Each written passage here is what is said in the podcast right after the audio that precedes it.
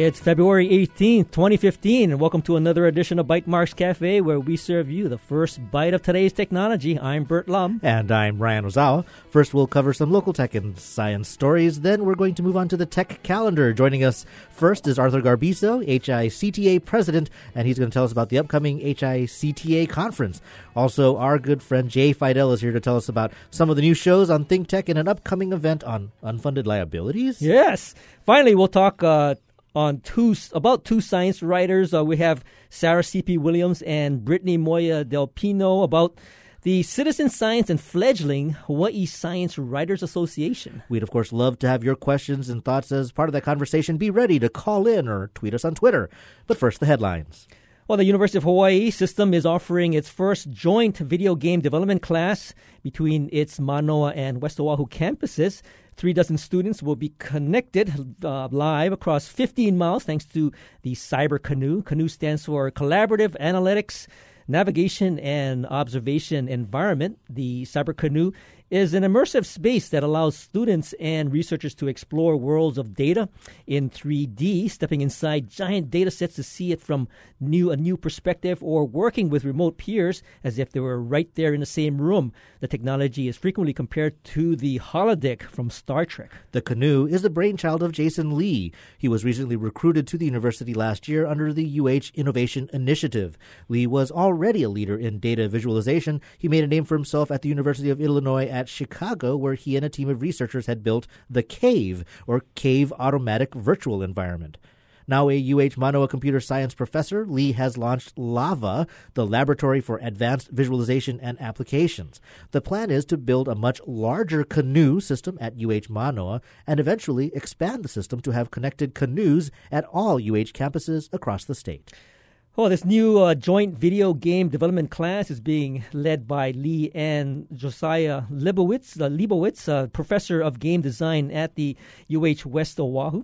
There's strong potential for students. Uh, the university citing industry figures says that video games are about a $6.2 billion industry. Leigh says in a statement whether it's video games, planning a new city, or going into outer, outer space, the idea behind Cyber Canoe is to use data visualization to allow people to be more creative, solve more challenging problems, and come to better solutions with greater confidence. Now, some of the uh, videos that I've seen of this. Uh, Cyber Canoe is is pretty interesting. I mean, they're like uh, four or five, maybe in a 360 degree circle, and uh, the monitors are huge. So yeah. you're in there and you're able to kind of maneuver through different sort of uh, data sets, and I think it's what is it touch screen? Touch no, screen? no. I mean, it's it's it's really more about the 3D projection mm-hmm. in there. But 72 flat screens, 20 speakers, 36 computers. That was in the cave that he built at uh, in Illinois. Um, right now, the Cyber Canoe that he's got is a little smaller, but he's working on a much bigger one. But it is impressive, and I can't imagine that's how you might do a remote class. That if you have students in the canoe in this circular room, which and they have pictures of this, you can have other students in another classroom in their canoe and pretty much feel like you're in the same room. So. Yeah, I'd be kind of curious to find out what the uh, sort of bandwidth connection between the two campuses might be that uh, uh, you know allows this, facilitates this. Right, but it's uh, all about creating the workforce. It's not just about game development, but this is sort of the pilot for that. So we'll keep an eye on it. And uh, I know that we wanted to have Jason Leigh back on. yeah, you know, he he it. hinted about this uh, on the show that we had over Christmas, and sounds sounds now like an interesting. We got to go check this out. I yeah, think. yeah. Employers sometimes require employees to sign non compete agreements, which prevent workers from doing business in the same field after they leave the company. Supporters of this practice say it increases employee retention and protects trade secrets from competitors. But a set of bills before the Hawaii State Legislature aim to limit the use of these non compete agreements, particularly for physicians and people in the tech sector. In tech, opponents say non compete agreements stifle innovation and prompt local businesses to, in fact, recruit from out of state. Well, House Bill 1090 and companion Senate Bill 1279 would prohibit non compete agreements that uh, restrictive and restrictive covenants that forbid post employment competition of employees of a technology business. Senate Committee on Economic Development and Technology voted on this bill today. Uh, Kathryn Matayoshi, State Superintendent for Education, submitted testimony in support of the bill, saying that non compete agreements have made it hard for the Department of Education to find available and qualified candidates for its technology positions. But Ken Hiraki, Vice President of Government and Community Affairs for Hawaiian Telecom, testified that his company opposed the bill, saying non competes protect confidential information like client lists and upcoming products and encourage companies to hire more freely given these protections. Well, so in the um, uh, I guess hearing yesterday it passed. Yeah, the House, uh, the House bill passed, and the Senate bill actually is kind of going on right now. And uh, I got a I got a uh, text message saying that uh, Senator Wakai is pretty confident that the bill will pass through the Senate the hearing with some amendments.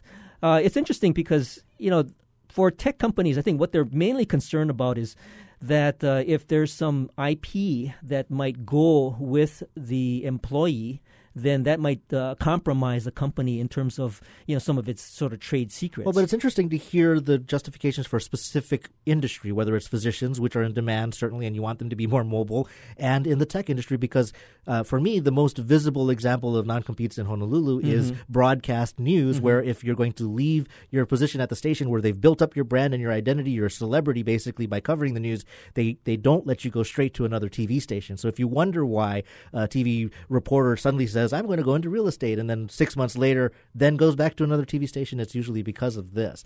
But uh, we'll also be tracking this story. right. Sure. So, you know, if you have a non compete between, let's say, an IT consulting company, and then you want to, you know, leave the company and then go somewhere else, uh, a non compete will prevent you from going to another IT consulting They are company. common. I've been right. subject to them myself. Yeah. And moving on to the tech calendar, today after the show, a month long series of weekly workshops on WordPress continues at the Manoa Innovation Center. Instructor John LeBlanc, in partnership with ProtoHub Honolulu, will cover more advanced topics tonight, focusing on WordPress design themes, widgets, and other customizations. For more information on this and next week's workshop, you can visit htdc.org. And uh, Monday on Hawaii Island, the monthly West Hawaii Tech Pauhana will feature the University of Hawaii at Hilo's Spatial Data Analysis and Visualization Lab and the work they do monitoring the Puna lava flow with unmanned aerial vehicles. Researchers Nick Turner and Arthur Cunningham will present Watching Pele with drones. This will take place at the Nelha Gateway Energy Center, that's just north of Kailua Kona, and the event is at 5 p.m. on February the 23rd. And now, here to uh, tell us about an upcoming event on the 24th is Art Garbizo. He's the president of the Hawaii Information and Communications Technology Association, and their annual conference is coming up next week. Welcome to the show, Art. Thank you, and thanks for having me. Now, just a little background. Uh, so, you know, the the long time uh, uh, association that I was a part of was called the Hawaii Telecommunications Association, and this is a sort of a evolution of that uh, association, right? Tell us a little bit about the, maybe this transition. It's kind of a 2.0. Um, if you think about the convergence of technologies, um, we were able to put together. Uh, you know, a couple of organizations to make a, a large mm-hmm. organization mm-hmm. that kind of focused on the convergence of technology, and um, it also allowed us a way to um, reach more members and uh, provide a, a stronger value add, in, in, my opinion, for the technology community. Oh, great! So uh, this is, you know, I think uh, the the first conference that this new organization has has really launched. Uh, tell us a little bit about it. Indeed, it is. Uh, the title of the tech conference is Tech Trends 2015 and um, we're looking at you know what what are the technology trends uh, coming at us what are the new challenges. Uh, we're looking at several different industries as well as several different technologies. For example, uh, cloud computing, security, uh, data center maintenance, uh, you know, strategy optimization. Mm-hmm. Now, are you um, uh, given the fact that uh, a lot of these new technologies are at the forefront? how do you how do you sort of bring it to focus? Given maybe some of the the panelists, I mean, what are they going to be covering, and are the expertise that they're going to be talking about businesses that they've actually been a part of? Correct. Yes, I- indeed. Um, so, for example, our keynote panel will consist of uh, Garrett Yoshimi, mm-hmm. the CIO of UH, and um, he has a wealth of knowledge and experience to speak of directly. Uh, James Cowing, a recognized security expert uh, with Coalfire Systems, uh, a national or more or less a multinational security firm. Um, we'll also have Captain uh, Tony Siciliano of the USMC, talking about DoD's perspective on the upcoming challenges, mm-hmm. and uh, Alvin Kajiwara, uh, Vice President of Information Systems at HMSA. So you could kind of see a, a, you know Pretty a nice range. yeah a, a nice spectrum across the industry. So, what are some of the specific sessions or topics? I mean, certainly you have the expertise there, but what are if I were to attend, or if someone's interested in attending, what would they be there to uh, to learn about? Great question. So, um, after the keynote, we're going to have actually three uh, sessions. The first session will be uh, presented by Hawaiian Telecom. Uh, our speakers there are going to be Vincent Huang and uh, Dave Morris. Vincent, I know that gentleman quite well. awesome. So, yeah, they're going to be talking about um, how to deal with a data security breach and um, how to minimize impacts and um, also best practices for preventing one. Um, after that, uh, we're going to have lunch. and, Very uh, important. Very important. Jay Fidel will be uh, speaking at our luncheon. So um, hold on to your hats. now, uh, you know, in, in terms of uh, the uh, people that you want to have attend, I think the members consist of people that are in telecom as well as in the computer industry here in, in Hawaii. Who do you want to see attend this conference? Great. So um, we want to see um, technologists as well as business professionals. We're we're focusing on both ends of the spectrum. It's not just a day of tech speak. It's also you know business business strategy optimization, looking at future proofing your networks, your business processes, and um, sessions two and three will speak more to that. Yeah, no, gonna go- cloud strategy is one of the other ones. Exactly, cloud strategy, and also um, doing more with what you have. You know, what are the new trends in virtualization, the new trends in you know data center? How can everybody uh, take advantage of the new opportunities? Yeah, so, I Art, uh, yes. Well, I think this is an important topic because uh, you know I, I don't know if there's any other local conference that really focuses in on these subject matters. Could you tell us a little bit about, about where, when this uh, conference is going to take place? Great, thank you. Um, the conference is going to take place uh, next Tuesday, February 24th, at the Hale Koa Hotel. It's going to be at the Hale Koa Ballroom, and um, it's going to run from 8 a.m. to 4 p.m. And um, basically, all the sessions will be group sessions. And uh, we'll have some space in between for networking and you know getting to know your neighbors. Good. And um, afterwards, we're actually going to have a joint mixer with uh, HICTA and HTDC. That's right. The the uh, Wet Wet Wear Wear Wednesday, is going to take place after on a. Tuesday. Right. That sounds special. it's a special one. So yeah, from five to seven, wetware. Okay. Well, thanks, Art, for joining us. Thanks for having me. And if you want more information on that event, you can go to hicta.org, and we'll have that link for you on our website at bytemarkscafe.org. Now, joining us here in the studio is our uh, great friend and uh, predecessor and icon. Mentor? Mentor. Mentor. uh, Jay Fidel. And uh, we wanted to have you on to tell us a little bit about what's going on with ThinkTech, as well as an upcoming event you've got. Welcome to the show, Jay. Uh, thank you, Ryan. Gee, Thank you know, Burt. Jay, you're all over the place, and you know you're going to be a keynote speaker at the the uh, HICTA Yeah, conference. yeah. so Looking forward to seeing you guys that's there. good. That's good. So tell us, uh, you know, besides the fact that you're creating this sort of uh, um, just huge sort of media conglomerate called ThinkTech, It's a nearly 24 hour news network about right. technology. and then you know we can hardly keep up with all the new tech shows that you are launching. what are some of the new ones that you have uh, uh, on tap? Well, it's working well. we have a we have a wonderful studio downtown in Pioneer. We're doing 25 shows a week now, uh, usually starting from noon and going to 5 or 6 p.m. Uh, our our shows about tech are on Monday. Uh, we have something called Research in Manoa, and we do that uh, with the help of the Chancellor's Office, the Chancellor for Research at UH. Uh, so we, we talk to those scientists, you know, who are otherwise shy. Great, it's great to talk to them. We have Code Green, which is uh, you know run by uh, DBED, and it's all about writing code. I mean, city code, right? Okay. Building code. Uh, see, to make to make a green city uh, in terms of building homes and condos and so forth. On Tuesday we have something called Hub Talks. This should not surprise you. This is uh, Sh- Shanna Travana Ah, ProtoHub. uh, out of ProtoHub, right? And she comes down with guests and people who are you know dealing at uh, at ProtoHub. So, are they? Is her show more about the sort of the social enterprise and social, let's say, uh, entrepreneurs? She just started uh, last week, so it's too early to say exactly where you know where the road leads. Mm-hmm, But I guess it's going to be sort of a mirror image of what she does in ProtoHub. Right, good, right. good. Uh, then we have on Wednesday we have the Economy and You, uh, which is run by Chris Latham.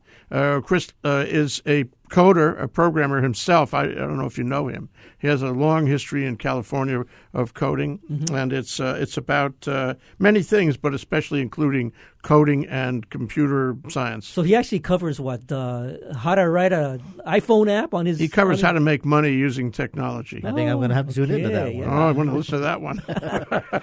Okay, then we have Neens, uh-huh. also on Wednesday, Neens Fialafine, and uh, and she does something called Reaching Out, and she brings in mostly tech people. Mm-hmm. Uh, she she has a great way of, of doing that. She's a great host.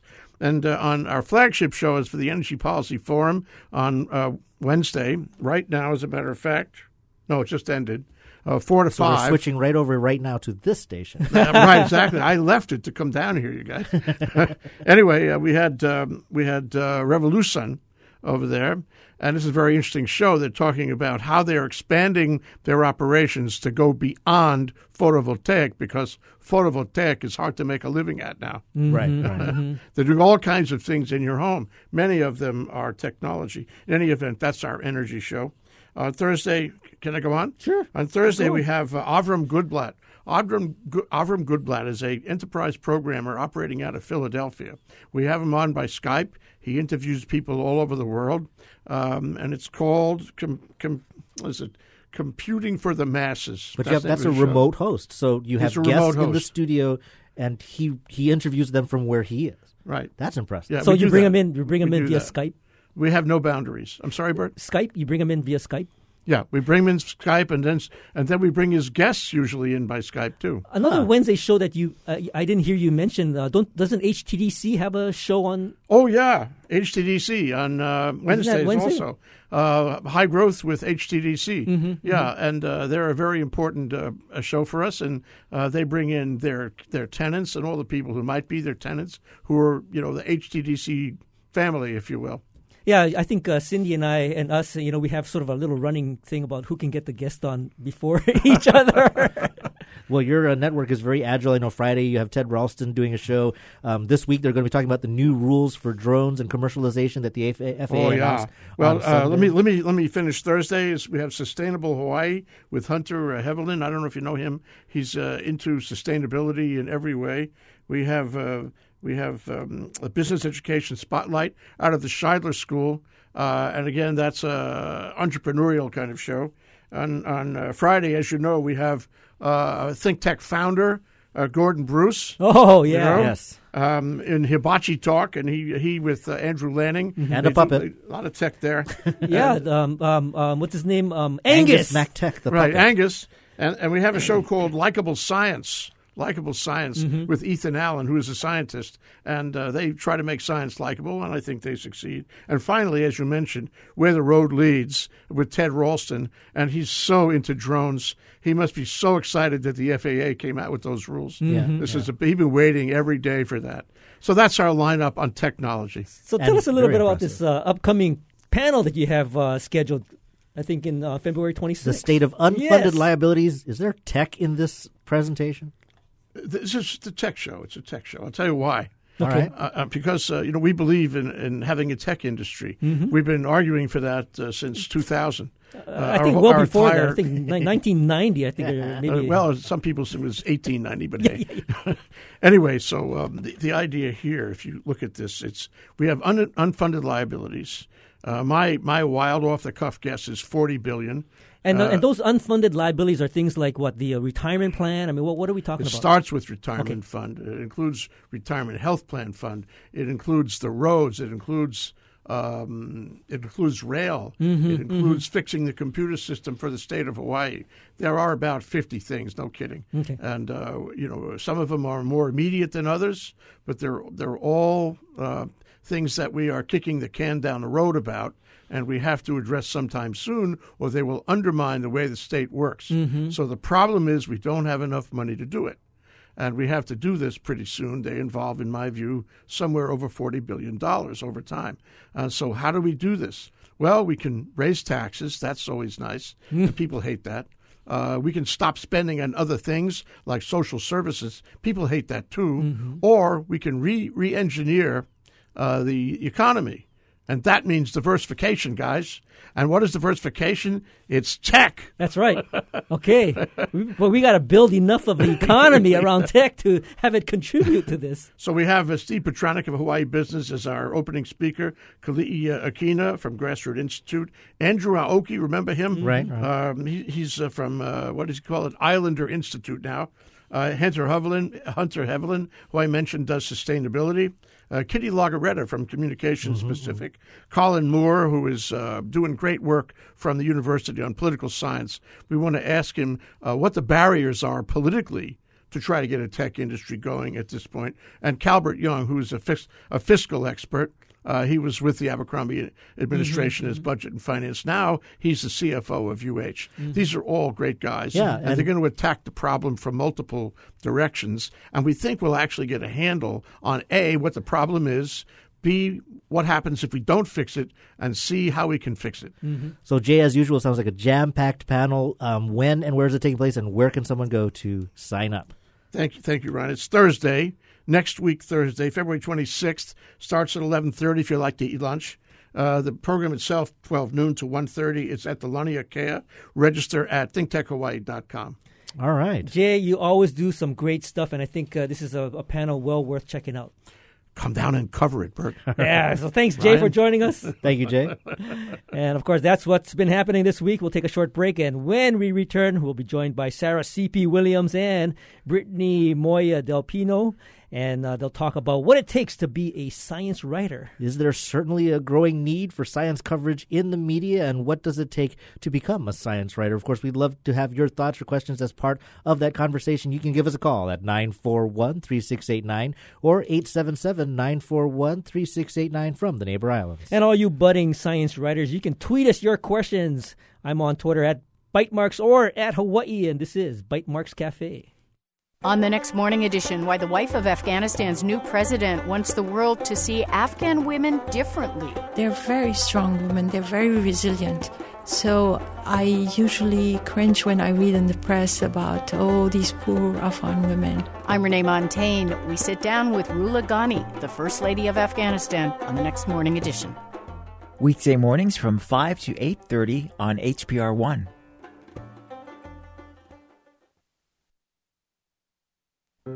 I listen to Hawaii Public Radio every morning when I'm driving to work. It, it energizes me for the day and it gives me that information that I need to be effective. It informs my day. And uh, I really relish that time in the car, as crazy as that may sound, to actually uh, to be educated on what's going on in the world. Member supported Hawaii Public Radio. Radio with vision. Listen and see. Support for Bytemarks Cafe comes from the HPR Local Talk Show Fund, which helps Hawaii Public Radio sustain and grow its locally produced talk show programming. Mahalo to contributors Bush Consulting, Sacred Hearts Academy, and Hawaii Supply. Welcome back to Bytemarks Cafe. I'm Burt Lum. And I'm Ryan Ozawa. And joining us today is Sarah C.P. Williams and Brittany Moya Del Pino. Sarah Williams is a Oahu based science writer who covers science, medicine, and technology for journals, magazines, and newspapers and websites around the country. Brittany, meanwhile, writes about curious phenomena and people who have interesting jobs in science. She moved to Oahu last summer and has been seeking out local stories for children's science magazines and adult readers. And is there a growing demand for science writers? We'd love to hear your questions and comments. And of course, that number to call is 941 3689 on Oahu or 877 941 3689 from the neighbor islands. Want to welcome you both to Bytemarks Cafe. Welcome to the show. Yeah, thanks for having us. Thanks for having us. Now, uh, Sarah, I'm going to ask you the difficult question. What does it take to be a science writer? So, a science writer is someone who uh, communicates all the, the fun stuff about science to everyone who's not a scientist. And uh, it, it really takes a lot of different uh, shapes and forms and, and also backgrounds to become a science writer. Um, there are science writers who tell stories about science on TV and in print and on the radio, like you guys do. And uh, people specialize in telling stories about medicine or physics or mathematics. And, um, you know, there's a pretty broad net of, of folks who we consider science writers. Um, my, my particular background is that I uh, studied biochemistry in college and I did some research research at a lab. I was at the Johns Hopkins University in, in Maryland, and uh, I was studying a, a, really particular protein that's inside cells and, and what this protein looked like. And it was kind of cool working in a lab, but I, I started to realize over time that what I loved about science was always learning, constantly learning new things and telling people about it and getting excited about new discoveries and not necessarily what one particular protein that no one else had ever heard of looked like. Um, and so I, I started looking into how I could, could communicate science, and it turns out there's a handful of graduate programs around the country that actually teach people how to be science writers. And I ended up going to one of these in California and uh, doing a bunch of internships and, and work through that program. And then, uh, you know, had a series of jobs. And I've, I've been freelancing now for about four years here in Hawaii. And uh, I write for uh, a pretty wide range of places. I write for some kind of science magazines that you might see on the shelf at Barnes and Noble, so things like New Scientist and Science News, and then I write for uh, some of the big science journals have sections at the front that are news, and so you know a lot of the journal is papers by scientists, but mm-hmm. at the mm-hmm. front they want to want to tell news. So I've written in the news sections of journals like Science and Nature and Proceedings of the National Academy of Science, and then um, something else which I do and a lot of science writers also do is work for institutions that want to tell the stories about what their scientists are doing. So I write for um, big alumni magazines at Stanford and Yale telling, you know, profiling their scientists or telling stories about new discoveries that have been made in those labs. Mm-hmm, um, mm-hmm. And so, you know, that's kind of the range of what I do. And I think it captures pretty well what science writers in general do, which is, you know, write for a, a wide range of places. Yeah, and there's a lot in there. I, mean, I want to talk about scientists and their, the challenges they sometimes face in communicating their work, and certainly the, the industry for science writing. I mean, there was a time where you had a science writer at the paper, and all that person's job was paid to do was write about science every day, and now that kind of specialization has gone away as reporters need to cover many things. So I think the freelance science writing uh, area is where you can find that specialty still alive and well. But uh, Brittany, what was your path to it uh, to become a science writer? I mean, uh, when did you say that you wanted to communicate the importance of science? Well, it's funny because I actually have a really similar path to Sarah's. Um, I studied physiology as an undergrad, and then I worked in a lab afterward. I thought I was going to probably go on to a PhD program, and at some point I realized that it just wasn't a good match, and I sort of had a crisis.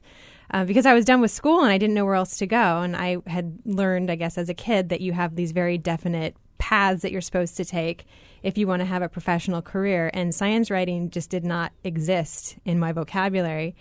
Uh, but I, I, went to some career counseling and read some books and realized that this was an option. And then when we moved to Washington, D.C., I was working and then I went part time in the evenings to a science writing program that's offered.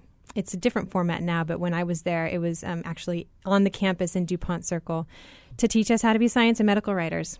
So, um, can you give us kind of in a nutshell what is it uh, that these courses teach you to become a science writer? I'm, uh, I'm, I'm curious because, you know, as uh, as uh, Sarah mentioned, you know, you want to sort of bring it to a level of, of general interests and, and sort of get the convey the important topics. Uh, I'd love to see uh, the general sort of story about, or, or you know, uh, let's say somebody writing about uh, quantum entanglement or something, because that's something that's so kind of out there. And how do you describe that, you know, in in a writing? But what is it that they teach you that sort of gives you key pointers to become an effective science writer?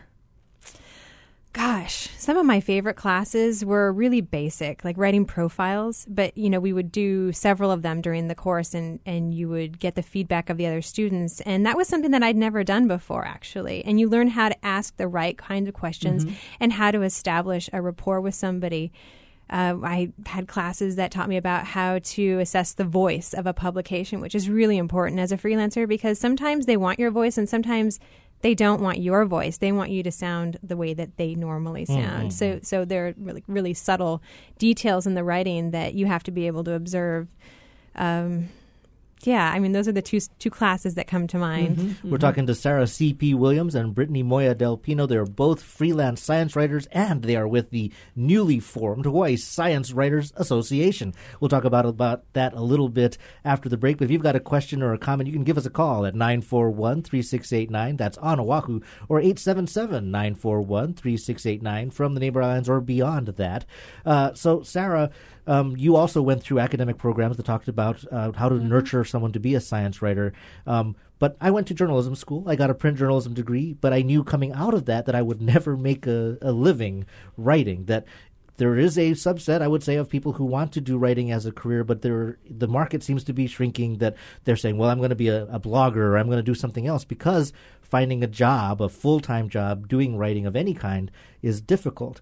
Uh, so, what did you see either then or do you see now after going through an academic program as well as doing this work uh, that still made you feel confident that this is something that you can do uh, and support yourself at the same time? Yeah, sure. It is. It is really challenging, and you know, particularly as you mentioned, with with so many bloggers and the the new online media. Um, you know, there's a, a plentiful number of people who are willing to write for free, and that kind of right, saturates right. the market and, and, brings prices down for those of us who do this full time. Um, but you know, one of the reasons I actually chose to go to a graduate program rather than just try to you know forge my way with a research background into writing on my own was the connections I made there, and a lot of the programs, um, you know, t- typical journalism schools or these specific ones devoted to science writing have really strong alumni networks, and a lot of the connections that I made through both the program I went to and the internships that they helped me set up while I was in school and after I was in school uh, really paved the way for where I would end up writing for. A lot of the places I write for now, um, you know, are, are because of those connections. And um, you know, at this also there's there's organizations like the National Association of Science Writers, and Brittany and I are both members of that. Um, and you know have both been in, involved in different capacities on the boards of different science writing organizations. And and things like that offer you know wherever you are even if you're in Hawaii you can hook up with people online and get advice and meet editors. And uh, you know that that makes it very easy. And that was actually one of the the reasons we wanted to start the Hawaii Science Writers Association is that we saw how valuable those you know networking communities were for freelance journalists. Um, but I don't know. Did that answer your oh, question? Absolutely, absolutely. no, no, no. Brittany, do you um, differentiate between a science writer and a science journalist? Hmm. Mm. I don't think I would. I don't think I would. No. So that's pretty much, uh, you know, are they are they kind of synonymous? I guess. In, yeah, in I of... think it's two words for the same thing. Uh-huh. Um, people people could nitpick and say oh, I call myself this one versus right. this for a reason. Um, but you know, in general, we're we're all journalists who cover science, and I think I think one of the reasons people prefer writer instead of journalist is that there are people who are science writers who are using slightly other formats. You know, there are book writers who are part of members of the National Association of Science Writers. There are, you know, people doing podcasts. There are various things, and they might not consider themselves a journalist in some regards, but writers kind of a broader term. No, I agree totally. On on one hand, you know, we, we do see the fact that uh, our our daily paper uh, doesn't have a dedicated science writer anymore. Uh, but then, you know, now now we've uh, uncovered two sort of dedicated freelance science writers right here in the studio. Is there a, a growing demand? You think uh, has the tide sort of shifted now that you know there's emphasis on STEM, there's emphasis on you know growing a tech economy? Is there now a demand for more science writers? Well, gosh, I, I can't really speak in terms of the the um, history of the industry of science writing. Sure, sure. Um, but I can say that there's been a lot of fervor recently about shrinking staff jobs. And in my experience, there's still a lot of work out there. It's just that the work is kind of hidden and um, it's changing. And when you asked about science journalism versus science writing, I don't distinguish between the two because I always think of it as science writing. And in that sense, it's very broad. You can be writing uh, stories for kids. You can be writing materials that uh, become part of a school curriculum. You mm-hmm. can be mm-hmm. writing books. You can write blog posts. It, it really, I mean, there's a lot of opportunity. And I would I would say that the reason why I, I, I, I, would be optimistic is that science is on the front page more and more often, even if it's not in the lead sentence, even though you see the, the word about it, whether you're talking about uh, weather or climate change, whether you're talking about alternative energy and renewable uh, resources, there's a science component to that. Um, but Sarah, if you're not working for a newspaper, I'm I want to know how the story generation process works. Does uh, National Geographic Online magazine say uh, we have a story, we need a writer, or does it come from you and you say um, there's something really interesting that I think the world needs to hear? Will you pay me to write that story? I mean, how does that start? Yeah, it's really a mix of both of those two scenarios. So I have a lot of clients who are kind of regular clients. You know, I mentioned I write for um, the Stanford Alumni Magazine for their medical school. I'm working on a piece for them right now on melanoma research. So they came to me and they said, you know, hey, you've written for us before, and uh, we have a bunch of people working on melanoma. Can you put together a, a story for us? and I, you know, come up with a contract with them and sign it and say it all looks good, and I start researching. Um, in other cases, I'll be poking around and I'll see something I look think looks really interesting. So I just wrote a piece for a, a new online tech magazine called Backchannel, um, which which is a great example of kind of new uh, new mediums that are coming up. Actually, I say It's medium. Medium. It's on Yep. medium. I, I didn't intend that. Um, and that was an idea I came up with. I thought I saw some headlines about virtual reality being used in some uh, cool, you know, psychiatric experiments, and I started poking into it and thought it would make a cool story. And I had connections with an editor there, and I approached them and pitched the story. You know, you have to do a little bit of research to come up with, you know, where the story is, say who you're going to talk to, and um, suggested that idea to her, and she thought it sounded good, and I went ahead with that. Um, so it, it varies by publication. I mean, certainly somewhere like National Geographic is not usually going to be, you know, knocking on the door of writers because they have so many people bringing ideas to them. Mm-hmm. I see, but I see. And um, Brittany, in, in your particular case, uh, you know, um, one of, what I wanted to ask is, you're in Hawaii, and it's great that the internet and all of these networks can exist electronically, and you can be anywhere. But is there an advantage? Is there something that is special that when you are either trying to develop a story or trying to fulfill a request for a story that's uh, that was assigned that that Hawaii helps with? Is it specifically things that we do in Hawaii that no one else does anywhere else? Is it our time zone? I mean, is there an advantage to being here? Oh, well, hmm.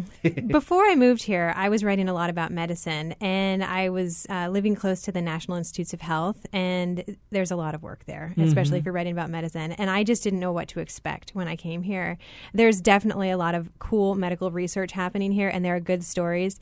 But I, I really wanted to focus on finding local stories because I was working a lot just from home before, and I, you can easily do this with your phone and with the internet, and you know just downloading papers. You don't have to show up in person. But while I'm here in this amazing place, I wanted to be able to show up in person. So I've been looking for local stories, and in some cases they're completely different from what I would have ever written about before. But it's so much fun. Mm-hmm. Now, in the case of uh, being here and working with the researchers, is it a matter of uncovering the cool story that you would want to dedicate some time to writing, or or is it something that uh, again, you know, the demand is there. The the magazine is asking you to follow up on something that they might uh, have heard of. Uh, let's say, you know, in the case of melanoma, I mean, for local, I guess, researchers. Does it take time for you to kind of make the rounds and kind of get to know them and kind of build the confidence that you could write their story? Well, we've definitely been showing up at local events where there are researchers and trying to meet them and let them know that we're here. Uh, I haven't actually been asked to write any stories about Hawaii um, by any of the clients that I came here with, but I've found stories here and I've pitched them to some of my clients and even new outlets, and people are interested. I think uh, Hawaii, I mean, maybe I shouldn't generalize like this, but at least from my perspective, Hawaii has a certain type of reputation when it comes to science. A lot of people think of astronomy, for example, and uh, there's a lot of other science here that people should know about. This is such a special place. There's a lot of stuff that's happening here, and you can look at it in terms of science differently than you could maybe on the mainland. Well, that's something that I'd like to explore because, you know, what is it that is unique about Hawaii that could perhaps be told in a story? I mean, there could be astronomy stories, there could be uh, ocean research, all the reef uh, reef discoveries that are going on. There could be things like uh, natural ecosystems that, that could be written about. And I think Hawaii has a very unique sort of place to, to play in that. But what does it take to actually pitch those stories and get those stories actually told? In your case, uh, Sarah? I mean, I would argue that the, one of the reasons the stories here are so great and so rich and there are so many to tell is because of the fact that people don't associate Hawaii with science. And so if you can tell a story that's any piece of research, look at this great research going on in Hawaii, it's going to be interesting and surprising to people who aren't familiar with Hawaii. Um, I think researchers here um, could be more aware of the fact that science writers exist, that it takes some initiative on the part of scientists to get your story told. So if you're at a, a big university, say in Washington, D.C., I think a lot more effort goes into um, connections between scientists and the media because there's so much media, you know, around them all the time Mm-hmm. and there's so many scientists and they have a better sense of how to go say go to a journalist and say, "I have this really cool paper coming out.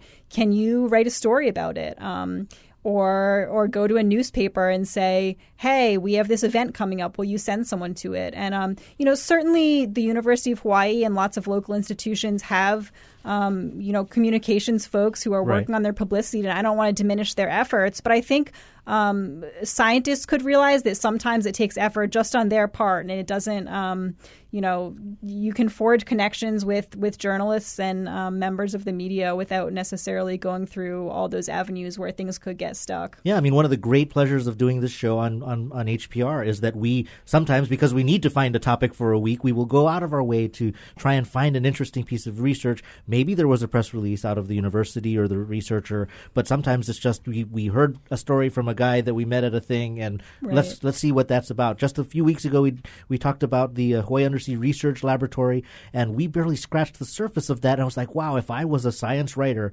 um, that could be a major spread. But you know, how do you make that connections? But we we we have a lot more to talk about. We have to take a quick break. We're going to continue our conversation in just a bit with Sarah C. P. Williams and Brittany Moya Del Pino of the Hawaii Science Writers Association. And of course, uh, we'd love to hear from you. And if you want to give us a call, that number is 941 3689 from Oahu or from the neighbor islands. You can dial 1 877 941 3689. This is Bytemarks Cafe.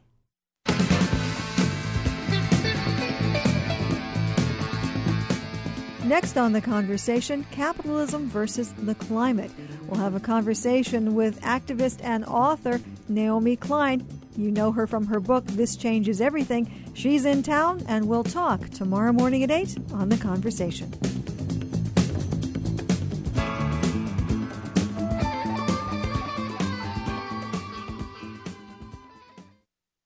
What do you get when you put three of Hawaii's top jazz string players in a room together? Come find out on February 21st when violinist Dwayne Padilla, ukulele master Benny Chong, and bassist Byron Yasui play the Atherton Studio. That's Saturday the 21st at 7:30 p.m. Tickets for this swinging evening with Dwayne Padilla and friends at hprtickets.org or reserve now at 955-8821 during business hours.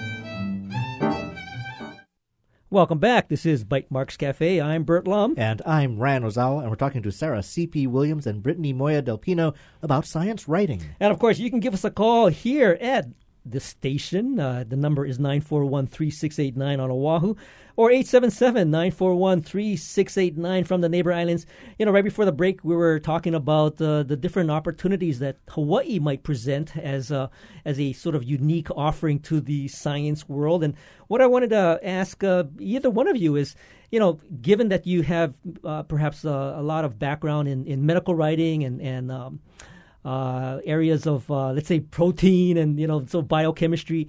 How does it what does it take to actually transition to some of the other areas that might be interesting in Hawaii like astronomy or you know ocean sciences or you know perhaps uh, natural ecosystems uh, either one of you sarah So it's actually not that hard. I mean, if you've been through one of these these science writing programs, uh, you know, I was taking the same curriculum as people with a physics background or Mhm, people with a mhm. chemistry background, and a, a lot of it comes down to basic journalism skills. And I mean, many of these you'll learn even at a you know straight journalism program that has nothing to do with science. But you know, it's a matter of finding the right sources and having people explain things to you and figuring out how to how to explain it to the public. Um, I mean, I've I certainly have written the most about biology. Uh, I was was working at Science News. Uh, I, I don't know. This was probably seven or eight years ago, and uh, their physics writer was actually on vacation, and the physics Nobel Prize came out, and they said, "Hey, can you do the the story for us in the physics Nobel Prize?"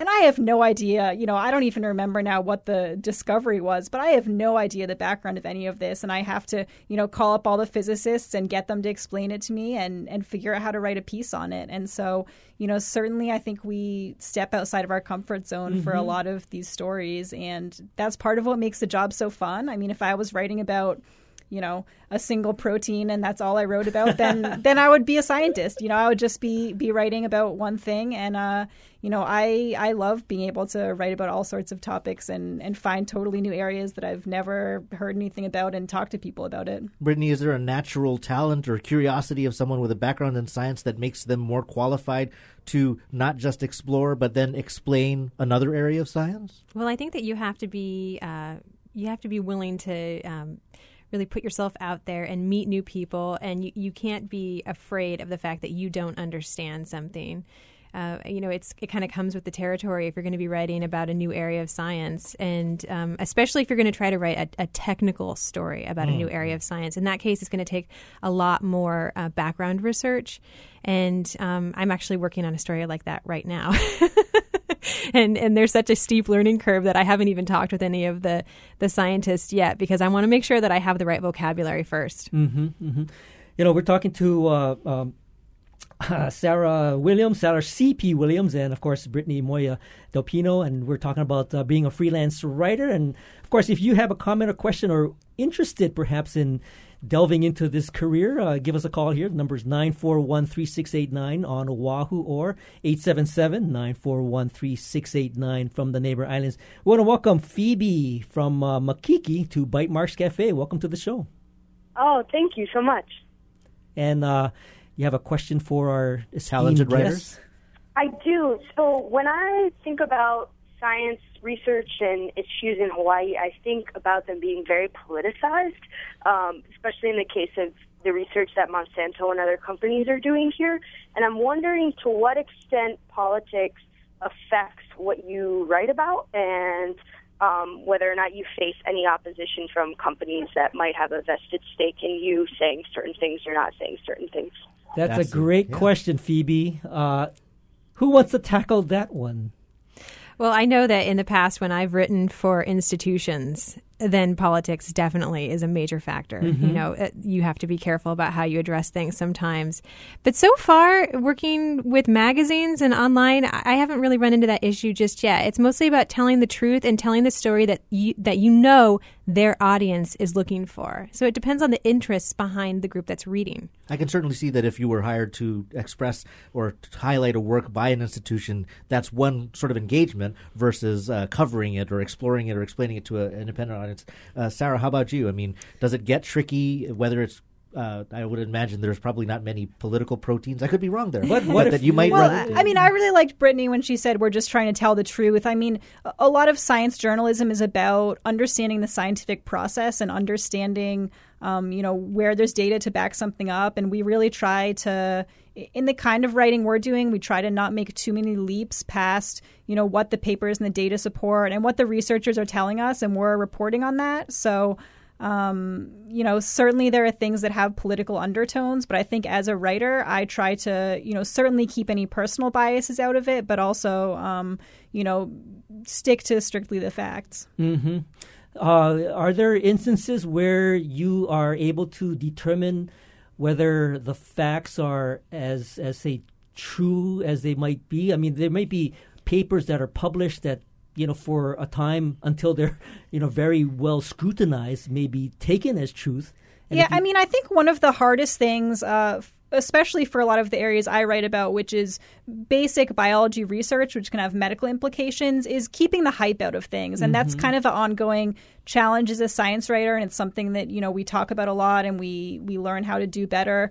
Um, if I read a paper that, you know, says that some kind of cancer what disappeared when you sprinkled something onto some cells to then go and say this cures cancer in humans is obviously a big leap. And mm-hmm, so you know mm-hmm. that's a, an instance where you really have to stick to the facts. And um, i think you know to it's an a way where we can kind of help inform the public about how the scientific process works also because if through our writing we can convey you know this is a first study and you know this these are some p- possible implications but we haven't backed that up it needs to be tested it mm. needs to be tested again the more we can really not just report in a finding but report here's what here has to happen next here's how this fits into the scientific process the better that gives people a grasp of how science works mm-hmm, and i mm-hmm, think mm-hmm for people to understand how science works really is a you know issue that that that you know needs to be dealt with in this country. You know, I think the underlying problem with some of the science illiteracy we see is people not understanding the scientific process and how scientists work and how they back up their claims. And I have to say that um, you have a, a, a high calling and a high bar because you can watch the TV news every week, and every week there's a story that something causes cancer, doesn't cause cancer, something increases your or decreases the Mhm. risk of heart disease, and it is reported as a simple fact because they have to fit it in 30 seconds. I mean, then there's a lot behind that. Before we get too far, though, I did want to ask about the genesis of your organization, which I should disclaim I heard about because I was, for some Disclose. ungodly reason, asked to join the Hawaii Science Writers Association. Um, so, Brittany, how did this group come together? What was the genesis? Oh gosh, Uh, you know, I think it was Sarah's idea. Honestly, we were at a lunch and um, we'd found some people. Some people had contacted Sarah, I think, um, before I got here, and then I contacted her before I got here, and we decided maybe we should get together for lunch. And we were sitting around the table, and I think Sarah said maybe we should join. Maybe we should form this group. And it was a great idea because a lot of people are interested in joining. It's been surprising ever since, especially since you did your blog post. We've had an, an, a surprising number of people who've come out of the jungle, so to speak, and, and said, "Hey, I'm here too." So, Sarah, was there a jungle and science writers wandering lost? Yeah, I mean, I'd been mulling over the idea for a while. I moved here about four years ago, and as I mentioned before, I'm a member of the National Association of Science Writers, and we have a membership directory online that if you're a member, you can go on and you can search for, you know, people who cover biology or people who did this or that and you can search by state. So i said oh let me you know i'm moving to hawaii. Let me see what other science writers there are. Um, i was leaving dc where there's lots of science writers and i was on the board of the dc science writers association and had a great support network there. And uh, i think i found about three other science writers uh, when i looked in that directory and one of them was retired and one was someone on the big island and then maybe one was someone here. And so you know i was kind of disheartened by that but i kept poking around and i emailed a couple people and you know had lunch with people on scattered times. And then um, brittany contacted me before she was moving here and when she moved here, she really, you know, wanted to be more ingrained in the Hawaii science culture, and she actually did a great job of finding some of these events, which I didn't. I'd been here for four years and didn't even know they exist. which is, Science you know, Cafe. yeah, Yeah. like Mhm. things like this, where you know, I certainly look for science events and I Google stuff going on, and I just had never come across it, and I was like, you know, she came across this, and I just kept thinking we need a better repository for stuff like this, and we need to come together as as science interested writers and you know help each other cover science better here.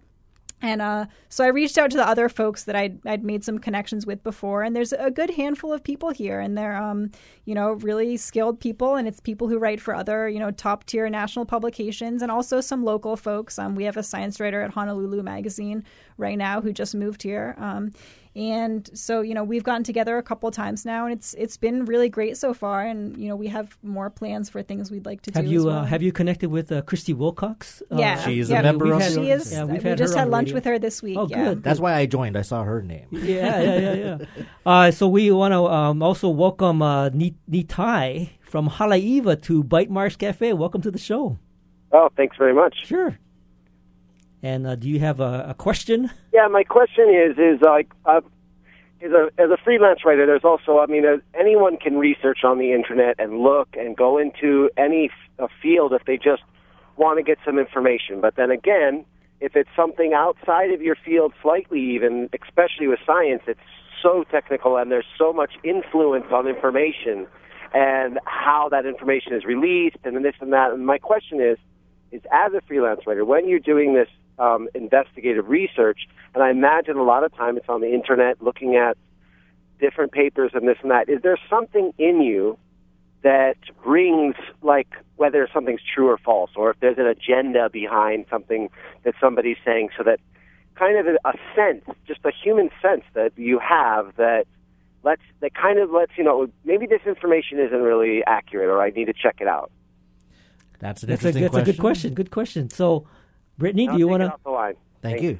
Sarah. I I think I really, you know, rely on the primary literature as much as I can. So, you know, you can certainly Google something and find someone's website that says, you know, here's an idea I have, or even here's research I have. And, you know, if I see something interesting, I immediately go to Google Scholar or to PubMed and I, I search for it and I try to find, you know, reviews and I try to find peer researched journal articles. And, uh, you know, at that point, I think I can usually start to get an idea based on, you know, where something's published, you know, how Mm-hmm. legitimate it might be, how many people are backing this up, how many other people are supporting this idea. And, uh, you know, then some of it also is is calling around and talking to scientists. And, you know, at a certain um, point I have to put down the papers and you know can't just just stick my head in Google Scholar all day and I, I want to get scientists on the phone and hear what they think and you know if I talk to enough people who are all saying you know this is what we think then uh, So that's kind of a, a, a sort of a degree of confirmation. If you have multiple interviewees that you have talked to and they all seem to kind of align in one one direction, that kind of gives you a reassurance that you know that might be the right track. Yeah, absolutely. And there there also can be stories, of course, where there's an outlier and there's someone who's saying everyone else is wrong and I'm right, and that can be a great science story. And Mhm, and that person may or may not be right, and you know maybe they have a grand new idea that's going to change the field, and maybe they don't. But that can be a story as long as you present it in this way that's that's clear that's this is an outlier and it's not So you know an- what they're saying is another- the absolute truth. question that we had uh, that came in from a shy caller. They they kind of wanted to know, and it's it's sort of in line with what you're talking about. What to what level of complexity do you go into with regard to your writing, and how do you gauge that level of complexity? Uh, is it assuming that you know the what level do you assume the readers are at? I could talk about this Sure. a little bit. Yeah, because it goes back to what I mentioned earlier about studying the voice and um, really understanding the way people talk and what kind of information they'd want. Uh, so I have been writing for the last year uh, for a children's science magazine, and it's so much fun. And it is a completely different voice from what I used before. Mhm. In this case, it's a magazine called Muse, and um, I had frank conversations with the editors, and they said, you know, look, like you definitely um, you're writing for kids, but also this is a, spati- a particular type of kid who really likes science and they will love it if you will expand their vocabulary. So they're not trying to, you know, eliminate words above three syllables. They actually want you to, to keep in the technical terms, but just explain what it means. Um, yeah. Mm-hmm. Good. It, it really varies by publication, though, and that's part of you know being a successful freelancer is knowing your publication and making sure you write appropriately. And you know, when I'm writing for the journals, I mentioned most of the people reading those are scientists or people with a higher understanding Right. of science, and I can be a little bit more technical.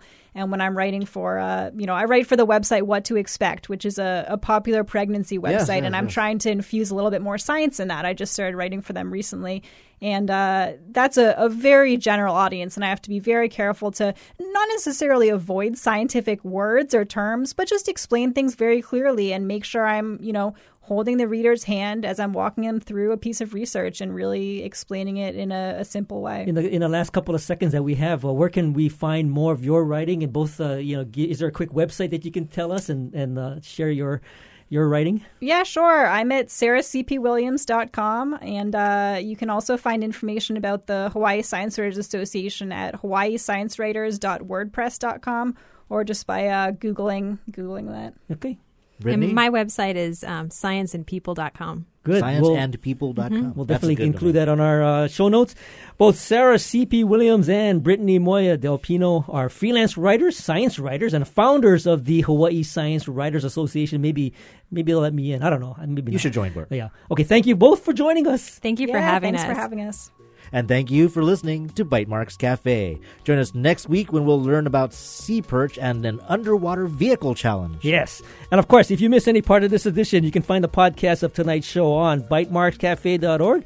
And if you have any comments or suggestions, you can email us at feedback at bytemarks.org. And of course, you can find us on Twitter. I'm on at bytemarks. And you can follow me at Hawaii. Our engineer is David Chong, and our executive producer is Beth Ann Kozlovich. And we leave you with our song pick of the week. Here's a band called Roman Flugel and a song called Friendship Song. See you next week on another edition of Bytemarks Cafe.